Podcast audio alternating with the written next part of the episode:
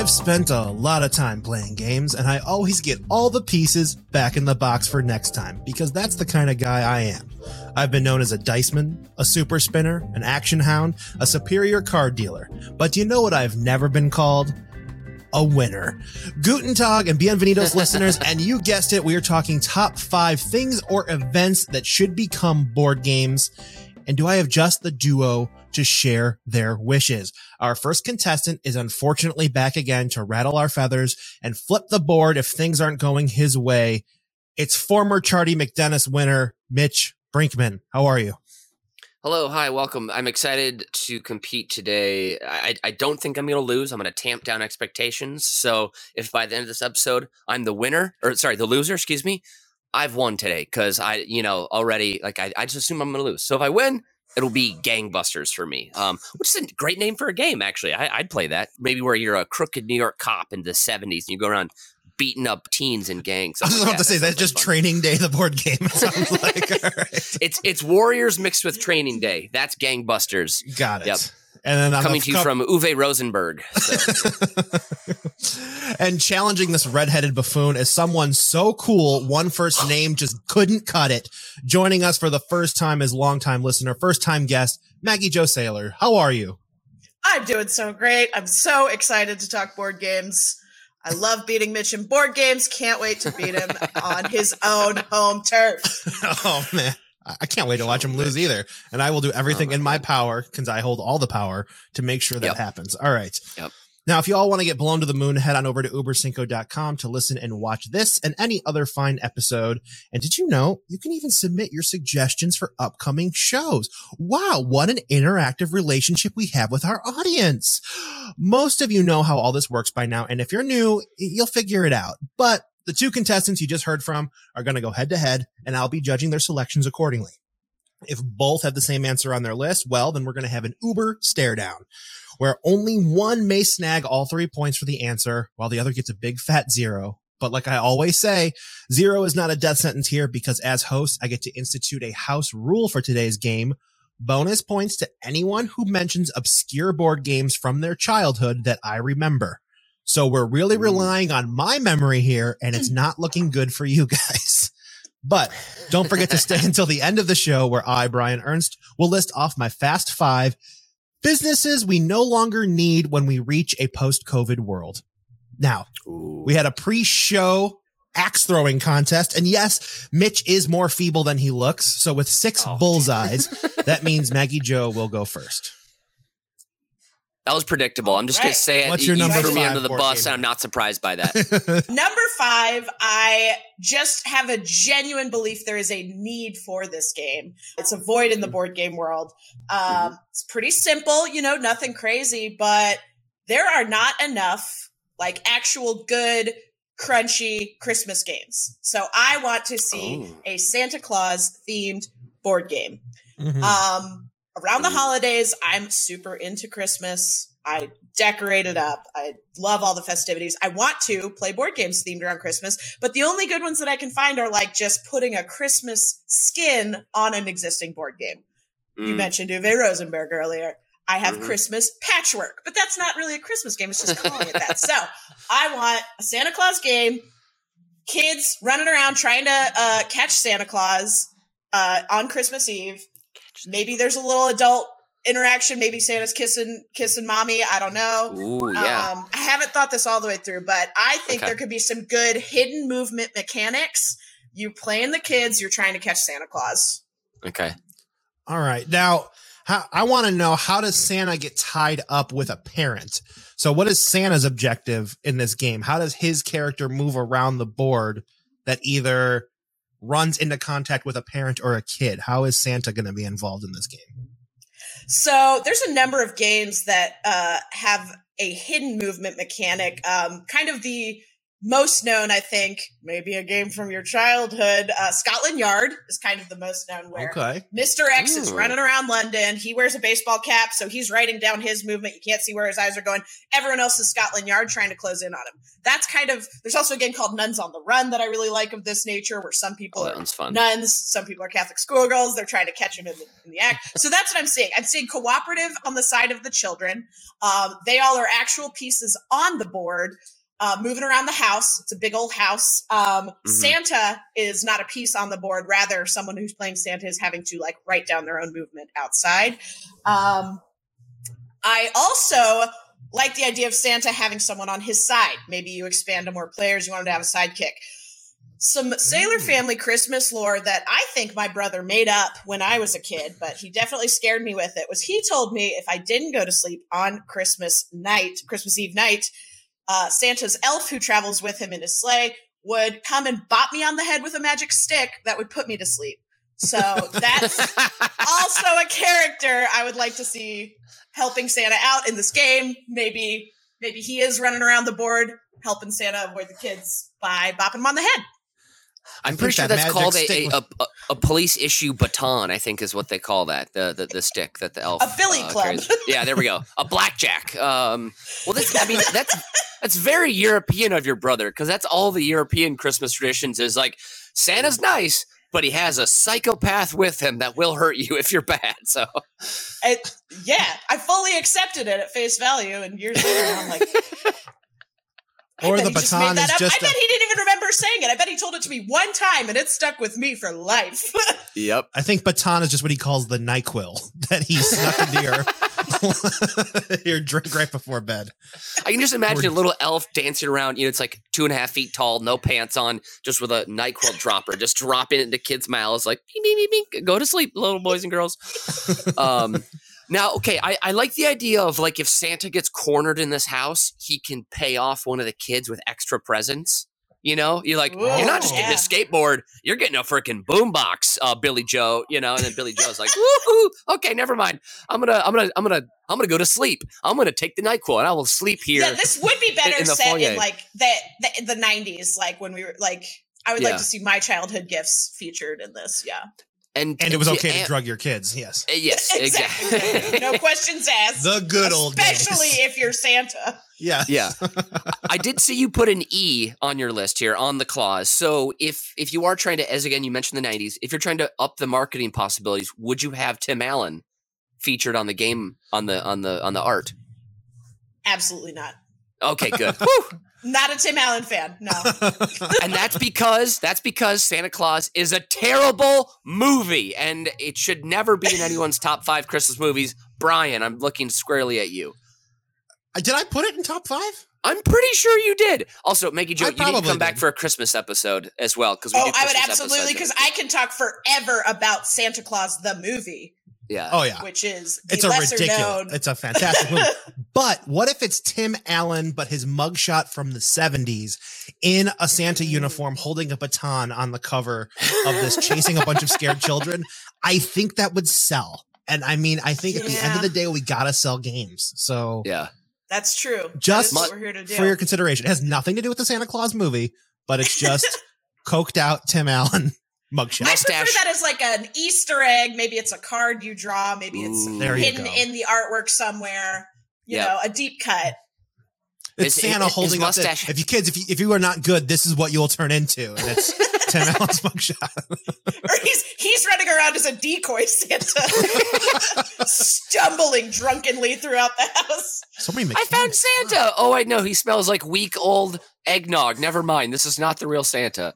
Uh, All right. Well, we've got, we started out with Christmas and Santa Claus. So, Mitch, you have your work cut out for you. What do you have for your number five? this is this is gonna be this is gonna be an easy lift for me in this one. I'm gonna blow Maggie Joe's out of the water, Brian, and I'm gonna remind you of your childhood all at the same time. So my game here, it's a it's a junior high dance navigation um, simulator, if you will. Um, what what I'm calling grind and boner. So this is a fast moving card game where uh, each person builds a character in like a drawing round to start. So you're building a 13 year old character. You know, your your players take turns picking accessories, personality traits. So we're talking, you know, um, uh, uh, jelly bracelets, um, polo shirts cargo shorts, maybe um, new Adidas, that kind of thing. And then personality traits, bravery, um, shyness, uh, maybe what, what's another personality trait in junior high? Dimples, right? That, that's personality trait in junior high.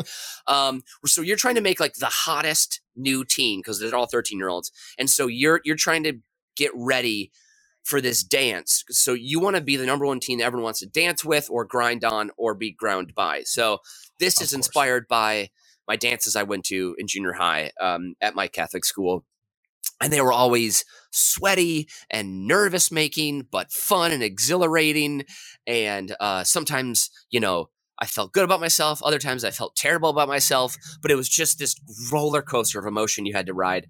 And so throughout this game, you you kind of like um like uh uh, uh I guess a, a better way to say it, like a prize or like points to be won. So be like, ooh, here's you know um uh, Johnny McDonald is uh he he needs someone to dance with. Who's gonna dance with him? And then you have to decide, ooh, Johnny's worth five points. Do I put my character in the ring here?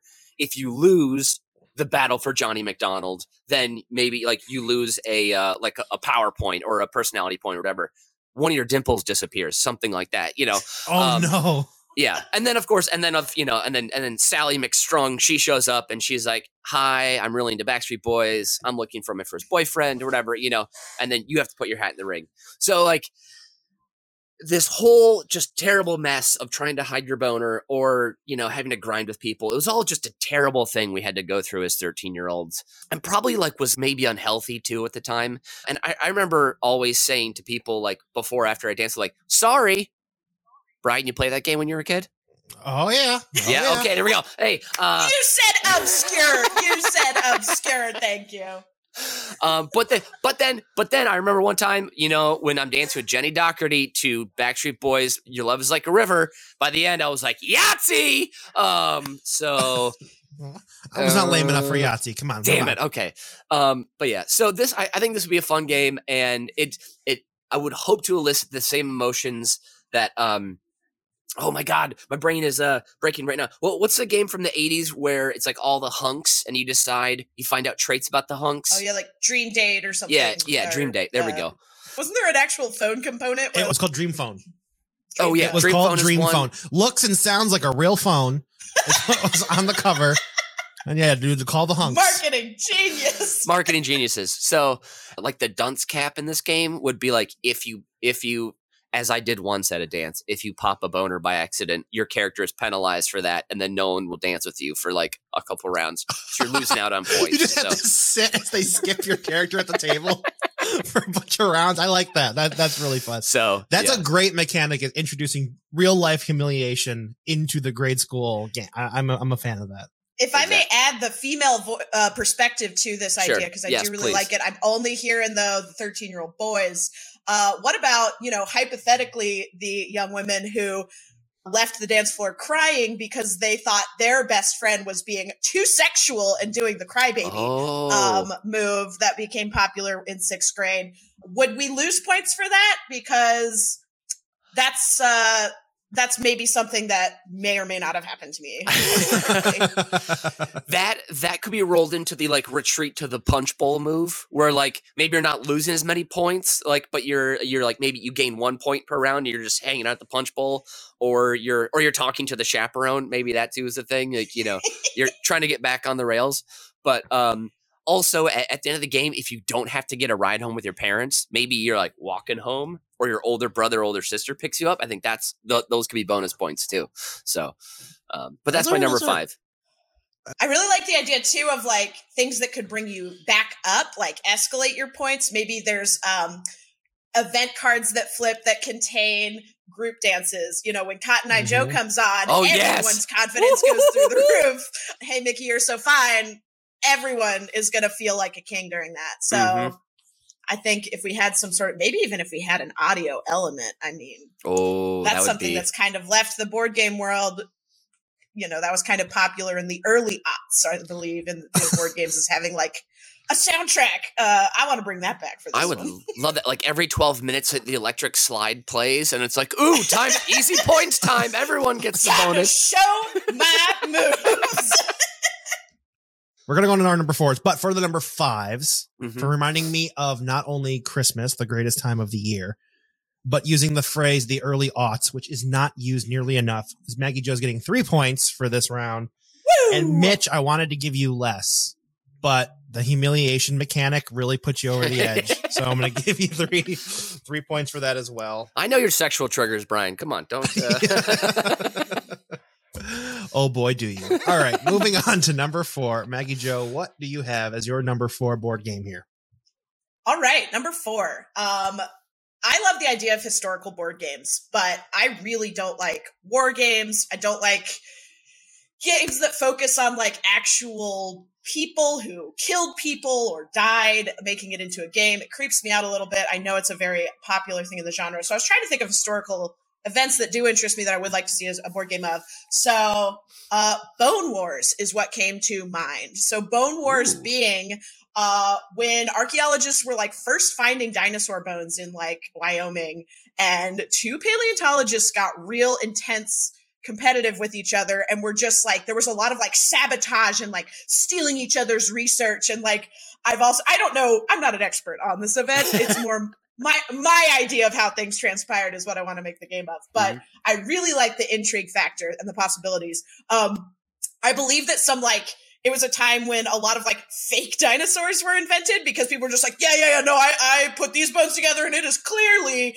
this dinosaur. And then like decades later, it's like that.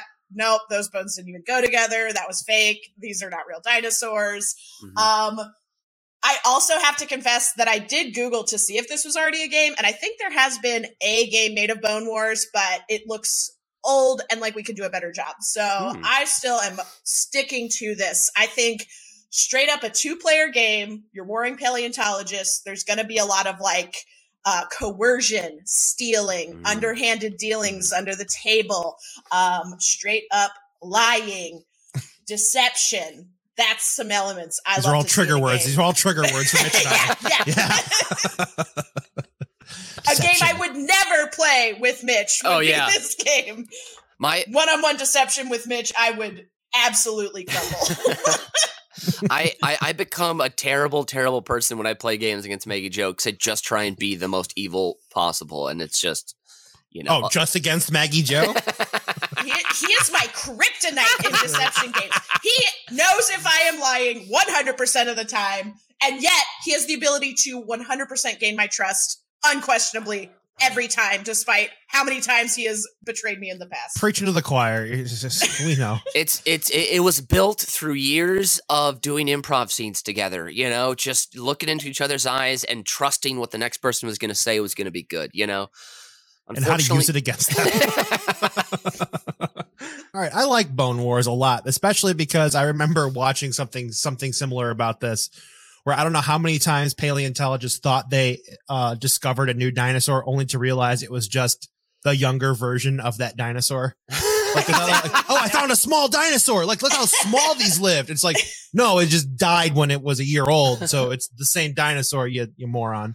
But when I looked this up on Wikipedia, I love how they also called it the Great Dinosaur Rush, which is not a terrible Yeah. alternate name to a, a, a, the board game. But the whitest, best facial haired guys I've ever seen are the, are the photo for this.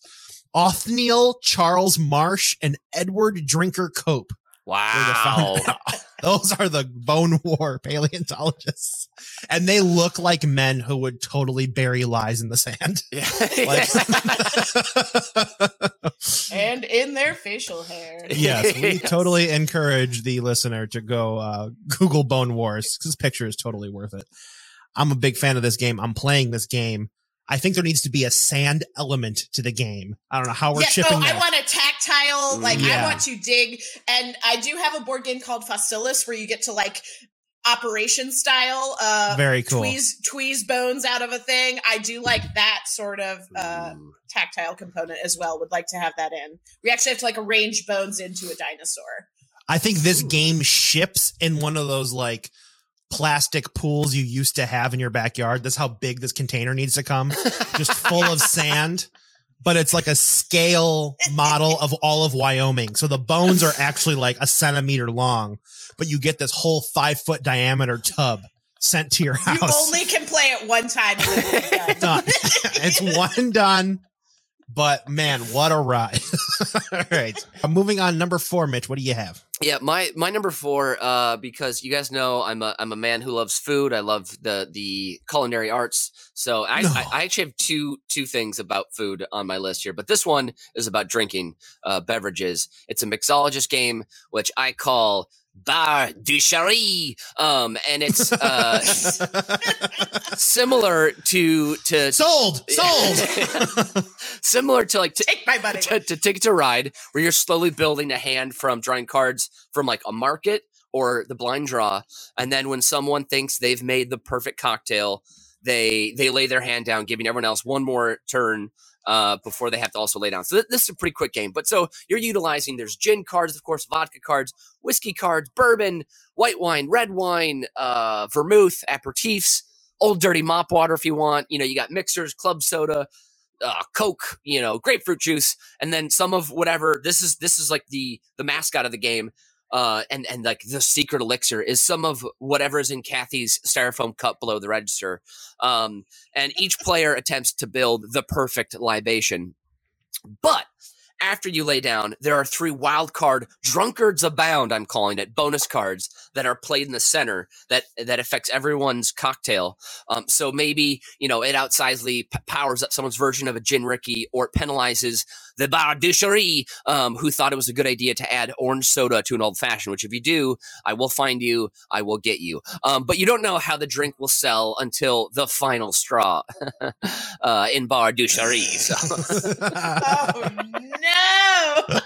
But so God damn it! but to, but but the way this game is played is you is is it's it's not just one round. It's not like oh great I won that round. You are building out like a, a cocktail program as they like to say. You know like oh I I run the beverage program. You know people say that now. So so you're trying to build out Ugh. a menu and then at the very end your menu has has the overall points and then you are you are named you know the best bar in the city. So um or the best cocktail. So it's like you're trying. It's like say it's like a version of poker where you're trying to get the best five card hand, but those ingredients make a drink. How many drinks do you think you have to make to be a winning mixologist at Bar du Cherie? Bar du Cherie. Um, I would say that, so. There's gonna be five rounds. You make five different cocktails, and then also another mechanic I thought of is each person um selects either by random or you can choose it what type of bar you are, so you don't reveal it to the very end. So like whether you're a dive bar or a sports bar or a speakeasy or a jazz club or like a, a douchey nightclub, then like that also will be like you get plus two for every you know bourbon bourbon based uh you know new douche uh, libation you you create or something like that you know but uh, in general it's like there's there's just a lot of things and also what um what what game is it that uh Maggie Joe what game is it that on each card also provides information like that's like facts and details Oh, like Wingspan? Yes, Like yes. The, the bird Thank you, game? yeah. so like wingspan on each card too would be like gin was created in you know uh Sh- Oh, Shropshire England so you, you learn about cocktails and you understand how to put them together because I think there are so many people that are like I could never make an old fashioned at home or I could never make this and really it just takes a little bit of reading and buying the right ingredients and you know you can do it at home so it's an educational game too um and I don't know why we need to educate people more about alcohol but you you know we are in this game so Yes, we do. yeah You can I like that. I, I really like the bar element you brought in because I was, I did have the pending question in my head of like, are certain spirits going to be worth more than others? Will this be subjective based on your preferences as the designer of this game? Um, like for me, yeah, whiskey, bourbon drinks would probably rank higher, Mhm, but you know, vodka drinks trash. mhm. Um, but objectively, how would we work that out? You know, as as designers, so that everyone feels welcome to our Yeah. our bar exactly exactly bar du uh, Chalet. a Bar de Cherie. And so, you know, may, maybe if you always love making whiskey drinks, you, you do the random assignment of the bar. So then, like, oh, I'm a, I'm like a, I'm like a big, uh, big format nightclub. So like, you're not making, you know, beautiful bourbon cocktails every time. You're probably slinging a lot of vodka Red Bulls, that kind of thing. With in this game, you know, just a little bit of Kathy's cup, you know, in there as well. So, but I'm going to introduce an audio element to this. yeah. If anybody drops one of their cards, it's like dropping a glass. Oh, I bar. love that. So you have to, whoever gets to the button first in the middle to hit it, hits the Chumbawamba bonus. so it plays tub thumping, and all you just hear is cider, vodka, lager, just on repeat. boom, boom, boom, boom. That's that. So you get your, Oh my god, I love You that. get- oh my god, I you get love that licensing bonus. And the other part you're missing here is the licensing opportunities to all the drink manufacturers. That's true. the actual Jack Daniels card. Mm, You could actually get mhm. the aviation gin card. That's true. Like, I think they would jump at this shit to bring down your costs. Scoring out this round, Cash, cash, cash. of cash, course, I'm giving Bone Wars three points because I can't do it anyways. And I am trying to make Mitch lose today. And he's fucking bringing it. It's really pissing me off. So you guys are both getting three points for this round because Ba Ducherie with the accent over the E is going to be a hit. Mhm. Now, moving on to our number three. Maggie Joe, what do you have for us? Number three. This is, you know, I play the shit out of board games. I do not design board games. But since I've started playing board games, there's been one board game floating around my mind that I'm like, I really should design this. It's got a built in fandom. This is the only kind of IP, like, there's already a brand associated. I don't know how I would get the rights, but like, if I could, I would design a board game of RuPaul's Drag Race. Oh, I think it is ripe for mechanics. There's a few angles you could take on it. Um, something that some fans do, a friend of mine made me a copy, is Guess Ru, which is a parody of Guess Who with all RuPaul's Drag Race queens. That's a really fun, like, get the game night going if you got RuPaul's Drag Race fans around. But aside from that, I want a full on, like, you get to be a queen competing. Um, you know, it's been going so long. There's such a built in fan base. And there's also, like, now standard formats for like what challenges you're going to see, what runways you're going to see. And I just think you could put that in a box and let everyone have their own at home RuPaul's Drag Race experience. Lucrative, done. Marketing writes Yeah. itself. Okay, how does what is the design of the board? How does the board look? Uh, so you'd have a section for the workroom and you'd have a section for the runway. Um, so it would have to take place over phases where um, I would say, so you're each going to be a queen. I think you would all have to name yourselves too. That's, That's a fun part, is yeah. coming up with a Yeah. drag name. Maybe there could be an optional name generator associated where you like draw a first name and last name for the people who are like nervous about choosing their Yeah, own. But I think you 100%. should be I able like to this. choose your Yep. own. Yeah, I always like to have options where it's like, if you want to be creative and improvise, go for it. But also, you could roll these dice and have it tell you what to do. I'm very, I like that in games to make people Yeah. comfortable. Um, and so yeah, the uh, a challenge would be given per round.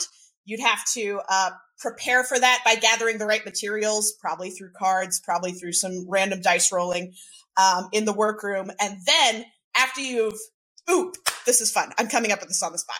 Um, there could be like a push your luck element, right? Like Mm. maybe the person who takes the longest to get ready gets penalized, but the longer you take, maybe you could get more, you know, really refine your makeup, really get the good materials, um, you know, all that good stuff. So the longer you take, maybe the bigger penalty you have, but ultimately your score is going to be what you put down the runway um, in the in phase 2 Mhm. So hopefully it will all balance out. But I kind of like that of like, ooh, do I spend more time here or do I just be the first out on the runway, maybe looking a little trashy, but I've got the best talent? I don't know.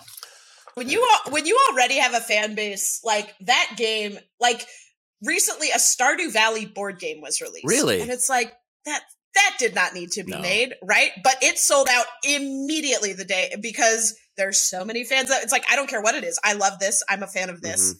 I'm gonna buy it. Mhm. Uh, I just think that would happen with RuPaul's Drag Race. It's like even non gamers would be like, "Yep, yep, no, I love this. I'm buying it." Like I think you just be curious. Like, like, wait, how is this a game? I want to see how this can be a game Yeah. for sure. exactly. I the I I to, we're- we've been talking about audio elements a lot as well because I know like a tough thing Mhm. to do in in a board game would be to do the lip sync thing, right? You could probably do it with cards or whatever, but it wouldn't be nearly life, as much yeah. fun. So if you actually had songs, maybe it was also got updated Oh. every now and again, maybe with the current season soundtrack, that kind of thing, and people got to actually do some lip syncing too in front of their friends. That could be. If it's an early aughts game, it would come with a DVD ROM. That's true. That you would be able to put. Yeah. Yes. and then and then you could send away A choose your own adventure Yeah. VHS. and then like, do you want that? Do you want this DVD number two? Send you know, send us a, a letter to you know PO Box six four zero five nine in Albuquerque, New Mexico, whatever. You know, and you'll get one in in It's eight to free. 12 Just play forty five dollars in shipping and handling. Yeah.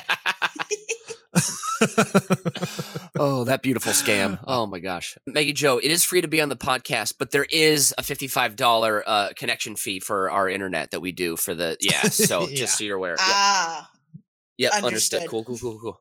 that's what I Mhm. signed. Yeah. I signed. yeah. Uh, Mitch, you're number three. How are you going to beat RuPaul's Drag Race? Yeah. My number three is also actually another built in IP, huge market waiting to be tapped here. And it will have an uphill battle because it would have to compete against video games for the same thing. But this is something I love, though. It's building a basketball team and leading them to a championship in the go go 80s. Uh, NBA. This is NBA, aka Superstar Hoops. I always love back in the 90s and early aughts, you know, the games always be like fantasy, big times, all the stars, hoops, you know, like those kind of games. One version of this, and again, like you can play in the NBA video games now, you can do like career mode where literally you're like, all right, I've got to go to practice now. And you're like, they go to practice and you're like, that's so boring. Just like, I want to play the games and that's it. But they also have story modes behind it too. And I think it was like NBA 2K17 or something is famous for a point in the story. It's like mid season. And it's like when you start to like hit a shooting slump and then like uh, a friend from back home comes into the locker room and it's this very somber scene where he's like hey derek i just want to tell you your best friends from home. Goo goo you got killed by a drug dealer last night. And you're like what? And your character like cries. And it's like this thing that's like they try so hard to like make a, give you a full life in this basketball video game where it's just like it teeters i think a little over the line. But so this is kind of what this this game is trying to uh to to build on is in the 80s the NBA was growing rapidly. It, bec- it was becoming popular. Of course it was the decade dominated by Larry Bird and Magic Johnson um, and then of course Michael Jordan came in in the mid 80s and so like the league was just exploding. There's one version of this game where all the all the players in this game are real NBA stars and you know I love stars uh, and the other deck is a fun made up roster version so it's like you know Chunk McGinley, you know, and he's like, I'm a I'm a stout guy, you know, or, or there's like Slim Flashman, and like he's clearly like a sleek, fast guard, you know, or you know, like Tree Johnson, and he's a very tall guy. Actually, I think that's the name of a real guy. So there's phase one is training camp. That's where you're developing. This is where you're doing uh, you're adding on skills and what I'm calling legendary moves uh, at the fastest rate. So maybe you have like the world famous You stole that from my RuPaul's Drag Race Oh, Race did I? game. Oh, did I? Whoops. Um, so like, there's like the super spin, which is like always gets you to the basket, or there's like the sky hook, or like the deep deep three. You know. Then you go into phase two, where it's the the early season phase, where your team starts to gel, and this is where you start picking up additional like, multiplier cards. You know, um, you know, it could be like, hey. The veteran took a rookie out for a nice lobster dinner, and now now the veteran trusts the rookie. So boom, like that rookie gets a little better, like that kind of thing this is where the fun really starts. This is called the holiday party. Oh, the fun's finally Yeah, going to start. exactly. Okay. Yeah, I was waiting yep, for the fun Yeah, to I know. I know, I know, I know. This is the holiday party season. So this is where the off the court stuff comes into play. So you, you got your drugs, you got your endorsement deals, you got your shady business managers Finally. with guarantees of import business riches. You know, you got your social life Yes. you have your you know your oh we've we got to fly uh, across the country and you know the veteran just lost $15000 in the plane playing cards to the rookie. Phase four is the trade deadline. This is where you can trade with other teams in the game or do like this is a uh, you know cross your fingers. Maybe this player really isn't working out. Um, he's not gelling with the, the, other, the other guys in your roster. You can put him back into the pile and do a blind draw from the from the uh, aged superstar pile. This is a common thing in the nba where guys who are almost done with their career they get bought out and they jump onto a championship team um, maggie joe i know you're like oh my god please i don't i don't care about this basketball thing This is I am counting five games so far. I know. Mitch. I know. There's a lot. There's a lot. There's a lot. I know. Uh, but then and then phase five is the playoffs. So based on your record, based on on what cards you've drawn and how well your team is powered up and the multipliers, that's when it goes into the to the best of seven series, and then one one champion is crowned. Um, and I know that's like this isn't this doesn't sound like fun to anyone else but me. I cannot wait to play this game. I can't wait to keep the stats. I can't wait to have like an Excel sheet with all my players and their shooting percentages and their, you know, assists and their and and their and their VORP and their PER ratings and all that kind of um yeah. Whew, that's my number three. Oh, Yeah. I mean, I I'm curious of of the niche that would uh, play this one because you know what is the crossover between people who are fans of a fast Mhm. sport and who would set up a board game on a banquet table at a convention that would take three days to complete because that's yeah. So, yeah. Yeah. I'm sure they're out there. I'm sure those people exist. I think that like I have are there as many of them as drag queen well, fans? no, I don't mean, so. no, I, I I think you're very right in that the the, the everyday NBA fan would be like, I can't wait. I have to put my phone down for more than thirty seconds. I don't think I can do that. Um, but I think actually now that you say that, because it is true, this game would take forever. But t- bo- borrowing elements somehow from Risk Legacy, where you play it and then that affects the next game Mm, and the next game, that kind of thing, I think would be really fun. This would be probably a great game for like if you know I'd play with my friends who are probably 30 and up, maybe 45 and up. You know, some older guys getting in there. Just you know the peak you board imagine game seeing market. that? Yeah. Can you imagine seeing that on a box? Like advisor, Putting it 30 out plus, 45 plus. And then, and then in, in parentheses, it's not complicated. It's just boring. Yeah. and, and and also it's it's all 80s NBA players. So this is like this is like very very n- nostalgic stuff that's going on here. Uh, so and also it'd be another way to educate younger fans on the NBA of the past. So I think you're too old to play your own game, or you're too young to play your own game, which is which is pro- really problematic. Um, this game is dumb. I hate it. this is easy for me. Uh, RuPaul's Drag Race is getting three. You're getting one just for the bottom of the barrel scratching Jesus the honey. Christ. God, this is so unfun. I can't describe anything that would make me more sad to watch than four 40 year olds playing this game and getting upset about it. Wow. Moving on to Maggie Joe, your number two. Please bring us back to the comedy and the fun. Number two. This is just straight up a good game theme. I'm not going to lie. I want to see a game about Niagara Falls, daredevils, and stunts. Okay. Um, again, I was doing a little research before this. I was like, surely there's a Niagara Falls game out there, and there is. There's a pretty like popular one. I realized, but it's not. It's not focused on like the daredevils and stunts. It's like you're just rowing through. So I want to see something where you have to create the next big stunt um, and see how you succeed in it. I this is something that I was just fascinated by as a kid. It's like you know those things that you just like. It's like when everyone says like you always think as a kid that you're gonna fall into quicksand someday, like based on what we see. That's like Yeah. that's like a thing you think is good. That's how I feel about that. I'm like I am gonna like know someone who's gonna go over the falls in a barrel. like when I, when my family went to Niagara Falls in like '99, I was like, this is important. This is relevant. This is special. I need to learn the history of everyone who's gone over the falls. Um, haven't thought about it in probably 20 years. But when this prompt came up, I was like, this is what needs to be a board game. Um, and I was like, yeah, looking into some history. And like the first woman, the first person recorded to it was a woman in 1901. And uh, the website that I was looking at was like, she survived, really thought it would bring fame and fortune. She later died in poverty. I was like, oh no. So I think this would be a game where like setting expectations would be part of it. like, what are you trying to achieve with this stunt? Um, is this a going all in for glory, maybe for death, or is it more of a like maybe a tightrope walk, something that's not a, a guaranteed like flounder? I don't know.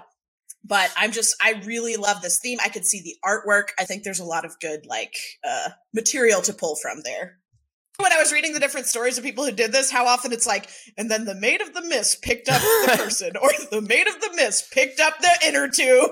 like, Because who else is going to be down there?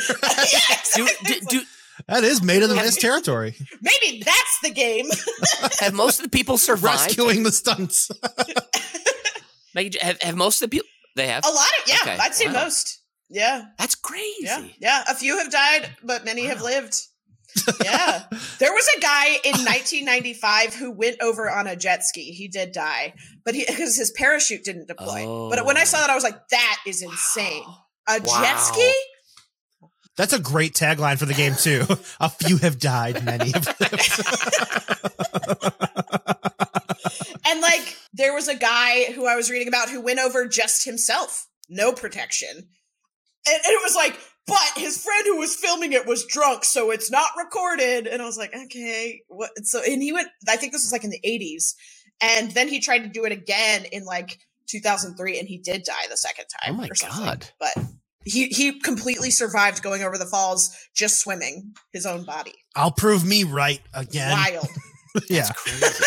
That's bananas. Mitch, you got got your work cut out for you. What you got for number two? There's a, there's a workman above that's just hammering on the uh, on the radiators above. So if you do hear that, I apologize, listener. Okay, here we go. My number two. Uh, it, it's a game all about giant family holiday get-togethers, aka all is fair in love and turkey. Um, which is an incredible title, and everyone should be laughing really hard. So you start with a full. Oh, thank you, thank you, thank you. You start with a full sanity and love for your family gauges, and they are tested as you deal with the pitfalls of a giant family get together. This is inspired by my own upbringing. My dad having 11 siblings, my mom having four, and having to do two family get togethers in one day. One of them with about 30 people, maybe at its max, with uh, with uh, with boyfriends, girlfriends, and and young cousins. And then on the other side, it'd be like maybe max would have been like 130 people in one house for a family get together. So, um, and of course, this is also you're playing as someone who um, moved away as I was the city kid. Most of my uh, relatives still lived in rural areas. So similar to the game of life, you're you're you're on this path throughout the the giant family get together party, and you, you're going into like different quadrants of the board. You come back to the center to travel the other ones. Uh, but instead of riding in a car, you ride on a giant paper plate uh, and a crushed beer can or soda can. That's kind of what it is because that's kind of what the experience is like. So you're talking with cousins about was it is it personal lives or maybe you just like keep an easy spot of like celebs or maybe maybe they've just gone to college and they're finding their own way and they really want to talk about religion you know or you don't talk to them at all so like there's there's pluses and minuses to all these. And then also you this is the big thing I always had to do. Do you choose to avoid relaying the same anecdotes about your life and pay a penalty? So you mm. go in like the, the, the quiet area of the board, you will. You you know, you're you're keeping to yourself. Maybe you watch uh, the, the game that's on and don't talk to your uh, aunts and uncles, or you choose the path of leaning into the family and you feel all the questions about the dangerous post-apocalyptic wasteland that is Chicago that you live in, and how are you not dead yet? You know, and like how do you choose to keep living there? You know, um, and so you keep answering those questions. You keep telling the same the same stories about uh, you know your friends or or perhaps a fun college class you just completed uh, you know blowing people's minds again that you are continuing to survive in chicago. Um, but of course at any big get together you always need to to think about fueling up. You need to eat during this this get together at some point. So choosing the right foods from the buffet table is very necessary and it's it's a tough thing to do. So you have to time also when you eat it's very important. You go too soon, then you're going to have uh, your your aunts or uncles who made the food standing there uncovering it. And then you have to have a conversation about you know how they made the hot dog salad or whatever. Um, and you just you, and you don't care. You just don't care. but you go too late, and then all then all the edible food is gone, and then you're stuck eating cheesecake salad um, with like you know uh, warm crudité and you know like a diet Pepsi. You know, ugh, you know that then that's your whole meal. So going into all four quadrants. It's a very it is. Midwest it is. It is. Yes, you you caught on very quick. That's that's exactly the point here. And then the most important phase though is talking to your grandparents. So what do you talk to grandma and grandpa about? how how long do you sit with them? Because um, choosing your tactic determines the level of gift you receive. If it happens to be a Christmas game, because before the game starts, you draw a card to see is it Thanksgiving, is it Christmas, is it Easter, is it Fourth of July? Fun. That's a good mechanic. Uh, is that. it is it is it a that, is it a cousin's yeah. graduation party from high school? Um, is it a, is it a, a wedding? Because I went to God so many goddamn weddings growing up, like just tons of weddings. Which also is like that. That's an easier, simpler game because people are drinking. So that's just kind of you know that's the the Yeah, it helps. It helps. Um, Yeah. But so choosing your tactic of how you talk to your grandparents determines the length of the hug and the kiss on the cheek you get, or or the level of gift. So um, that is all is fair in love and turkey. Um, and the, the winner, Such Yeah. minutia. the You've, you've really thought about exactly the details right on this and so the, the person with still who has the highest sanity and love for their family left at the end of the game wins and then also a, a fun little bonus uh, entrance to the end of the game which is always what my family did in the car ride mm. home you'd always recap stuff and be like did you hear what aunt jan said about native americans and you're like oh my god yeah jesus christ you know like that kind of thing or like, did you hear like Austin? Austin got his girlfriend pregnant, and like, yeah, and he's only sixteen or whatever, you know. So, um, so there's there's like some recap you can do to like earn bonus points or, or or bring you down again. So, um, I I don't, you know, the the game mechanics obviously aren't there. It's just basically me recounting what it was like to go to a family get together. I get mm. that, but I think it could be a fun game. I think there needs to be a lot of forks in the road on the path towards the grandparents and then consequences for choosing one or each of those paths. And for you, especially your character, your little piece that's designed after Mitch that goes on the board. If you choose to either soapbox and tell the same story to a lot of people all at once, just so everyone's on the same page, or if you choose just to tell one person, if you choose to tell everyone, it's like, cool, everyone got the information, but then you need to be punished Oh, sure. calorically, which means that you get sent back to the buffet and you can only eat cookie and Snickers salad. And then you have to survive the rest of the day on a sugar rush to try and get to the grandparents to actually have a conversation while still being awake. That's that's your punishment.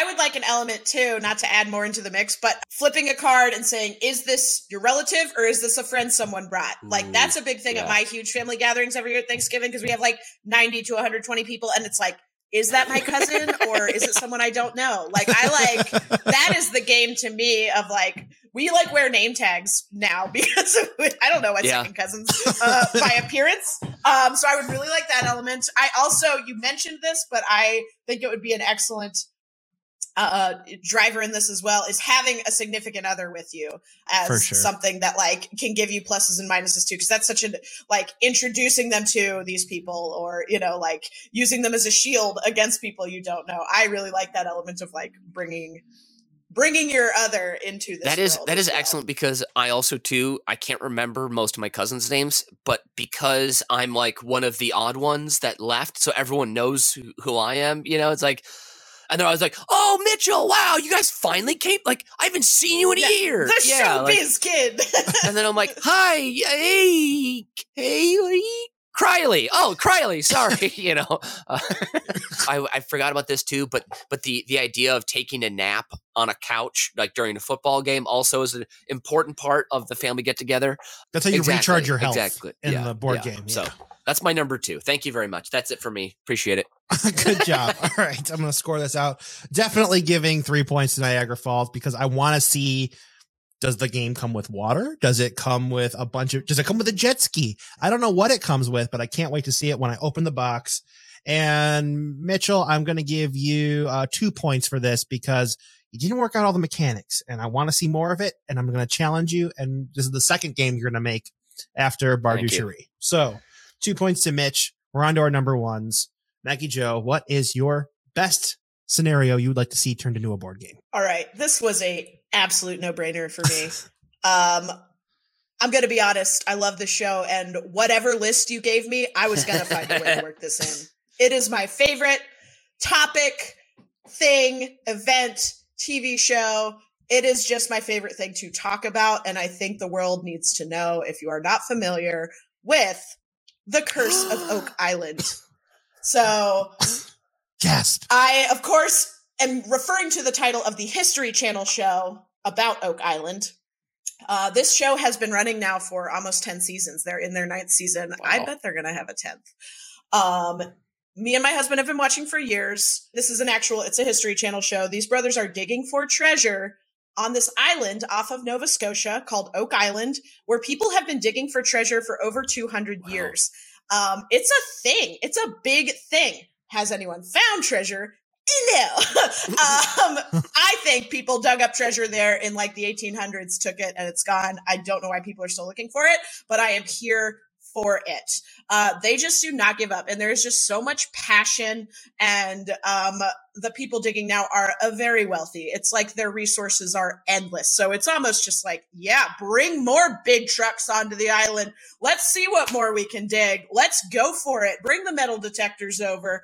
Um, they really get wacky with theories. So I think mechanically, there is just a plethora of things we could go with, right? So there's a lot of treasure hunting games out there and i think a very like simple form of a game set in oak island would be trying to locate the money pit. So that's like the the spot where it was reported some brothers found indications of treasure back in the 1700s some teenagers stumbled upon this and that's where the lore like began. So now the mission has always been let's find this money pit and that's where we'll find the treasure. But the the location is has been lost in history. So many people have come and like excavated and dug and stuff's collapsed and like they know the approximate area of like an acre, but they don't know where this like three by three foot money pit exists. So they're just like drilling boreholes everywhere. So I think that would be a fun game. It's just like locating it. Like uh, they named their boreholes too, which I think would be really fun. I, I obviously like naming conventions in games. Mm-hmm. Um, but then, you know, a sequel game, I think this is going to be multiple games in this universe because it's so rich. I would like a game built around this is what they call themselves the Fellowship of the Dig. That is what all these old men who are looking for treasure call themselves. And they meet in this trailer on Oak Island called the War Room and they'll discuss what they found, what their next plans are. It is, I just can't I can't speak highly enough of this world, this history, and how much it would do for the board game community. now, this seems to be a trend with me today. You seem to be saying, like, uh, I think the game's going to be simple. And then I come in with, how do I make it more complicated? So what, have you ever seen like a more like a life size Jenga, like not like Jenga for the table, but when you get the big blocks, like, oh, like at a, a bar. bar. So yeah, it's like four yeah. feet tall. What if your game is the top of this is the surface but it's a bunch of plastic pieces and there's hidden pockets and whoever is the game designer can put different things. So uh, the money pit can change each time you play the game. So there's a stack of cash you put in a little door and your character has to go down the board and finding different things in different levels and whoever finds the money pit wins. But kind you, of a, a, a kerplunk situation. Kerplunk, and you get to change where it goes. That is a bonus point. Congratulations. Now, uh, yeah, I was fishing. yeah, yeah. Well, Go Fish was also on the list. All right. Uh, dig us out of this hole, Mitch. Take the curse away. What is your number one board game? My number one, this is a game of commerce. This is a game of capitalism. This is a game of of uh, of fun California style, baby. Uh, this one is a is an '80s mall food court wars game, aka Rad Eats. This is inspired by Fast Times at Ridgemont High. Um, in that movie, all the teenagers that hang out they hang out at the mall, they work at the mall. So this game I'm imagining mechanics similar to Power Grid. So you start with one food court uh, stand, um, and you know y- y- you need to name it something. So everyone gets to name their their stand a fun name. I'm going to name mine right now off top of my head. Uh, Roasteroni. I think that's a fun one right there. So um, you know I love a naming element in games. Exactly. So I'm already on. I'm board. getting MJ on board here. So in this game, you are a food court uh, proprietor, so who's desperate. You want to attract the hottest teens from the area, but you also need hungry families because you want it to be cool for the teens to hang out, but but families drive the economy. So you want families yes. to come in, spend money, feed their kids. So you have to decide do you want to sell hot dogs? Do you want to sell pizza? Do you want to sell chicken wings, tacos, burgers? Uh, fries are always in style. Okay, salads, eh, kind of, you know. Um, but th- these are reactive markets too. So, like to buy your chicken, beef, pork, mystery meats, whatever it is, uh, the more people that are making pizza, the more expensive it's going to be. The you know yes. the more people making chicken wings, the more expensive it's going to be.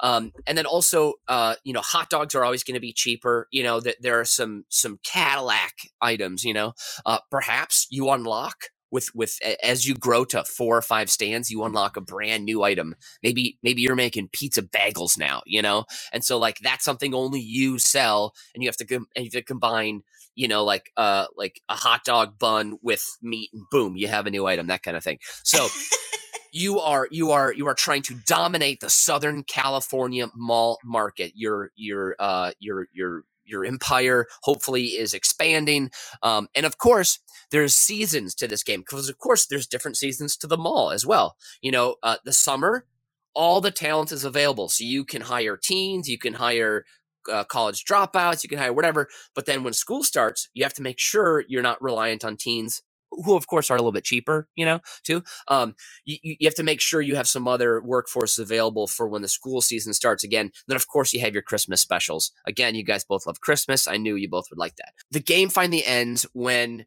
you have I, I, whatever number it might be. It might be seven food court stands. It might be ten. But this is how you dominate, dominate. Yeah, the food scene in Southern California. Maybe your your X factor is you put everything on a stick. You know, maybe that's your gimmick. But whatever it is, nice. at the end, uh, you you cash out all of your your resources that you have. Perhaps you've won the title of like you know, um, like the, the captain of the football team and the quiz bowl champion, you know, it comes to my hot dog stand every single Thursday and Saturday, you know, and you have that little trophy on your on your mantle as well. Um, or maybe the uh, the the local the local movie star.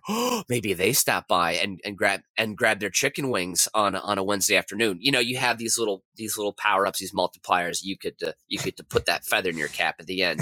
Um, but I do like everything is very 80s. Again, I have two 80s games on here as well, two food games, two 80s games. Um, uh, Spicoli, those kind of characters. I, I just love Spicoli. I love that spirit.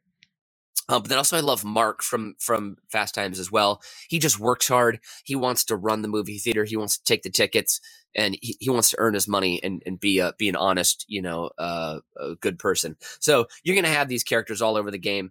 Uh, and Rad Eats, man, that's gonna be a good time. And we're also gonna provide markers so you can color in your food stand as well so you can create little art as well and like you can even have what, what i like you, you know how like uh, you know food court you have like a, a sign you know a, a long rectangular sign maybe you have one of those you, sl- you slide it in you know welcome to roasteroni. What you having today? you know? Wealthy whites hot teens, sloppy meats. Welcome to Rad Eats. we gotta pivot from the tagline of attracting hot teens. Yeah. Sorry, you know, uh, popular. really hit that hard. Popular teens, popular teens. You know, you want the because hot teens attract more teens. You know, and you want you oh, want God people. Stop saying teens, Mitch. Sorry. so I think I think this would be a really fun game. Uh, and also, you know, I would encourage if you're going to play this at a party wear your 80s you know garb wear your short shorts wear your slip-on keds you know skateboard to the party you know um, that kind of thing so. Skateboarding to the party. That's yeah. not something i thought i was going to hear today. All right. We're going to bring this home. For the curse of oak island obviously you're getting three points which is going to round out your perfect score for today. But mitch uh, I'm also giving you three points because you said 80s and food court, and you know I'm going to say yes to that. But we have the extra points to dole out. Mitch, I know it's not an obscure game, but you did say sorry. I do play sorry. So that's going to take your 12 and bump it up to 13 points for today's game. But Maggie Joe had a perfect score of 15 plus she said kerplunk 16 points for Maggie Joe to your 13, which wow. makes her the winner today and nobody said don't wake daddy, splat, crocodile dentist, or don't break the ice, which were the games. I will say what I crossed off of my it was in my final 10 when I was narrowing it down for this. I did cross off my friend's suggestion of don't woke daddy. Yes. You were trying to get your father's approval uh, amongst a sea of social justice warriors. So I that's, that's my extra, honorable mention. There's an extra 10 points automatically. That wow. just 26 points today. Don't woke daddy. Sounds fantastic.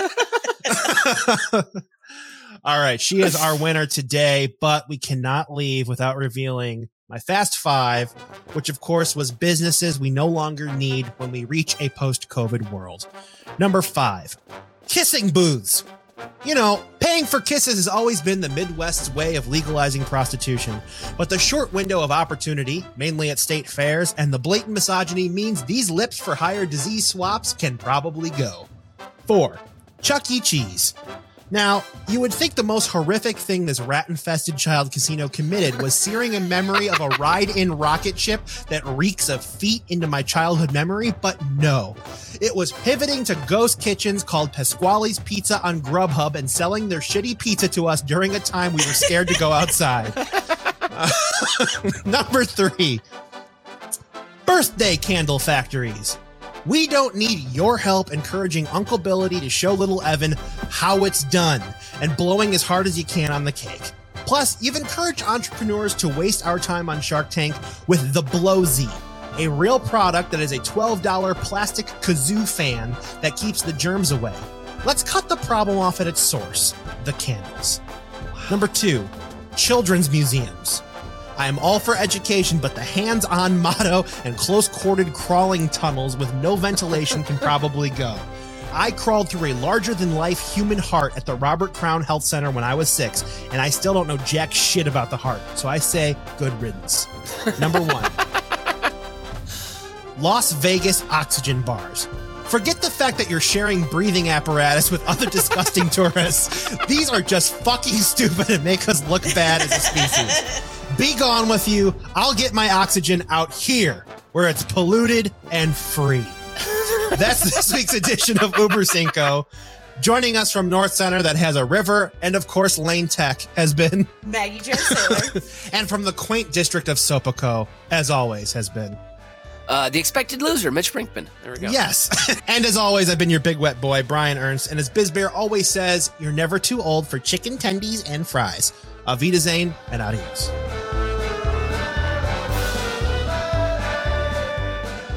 You've just listened to Uber Cinco, a production of UBK Studios. Subscribe to the show on Apple Podcasts, Spotify, Stitcher, or wherever you get your fine podcasts from. If you like what you hear and want to support the show, please visit our Patreon site at patreon.com slash UBK Studios. Every little bit helps us keep the lights on and the bill collectors at bay. Keep tabs on us on all the social media at UBK Studios, and most importantly, subscribe to our YouTube channel so you can see that we really are just a bunch of good Midwestern boys.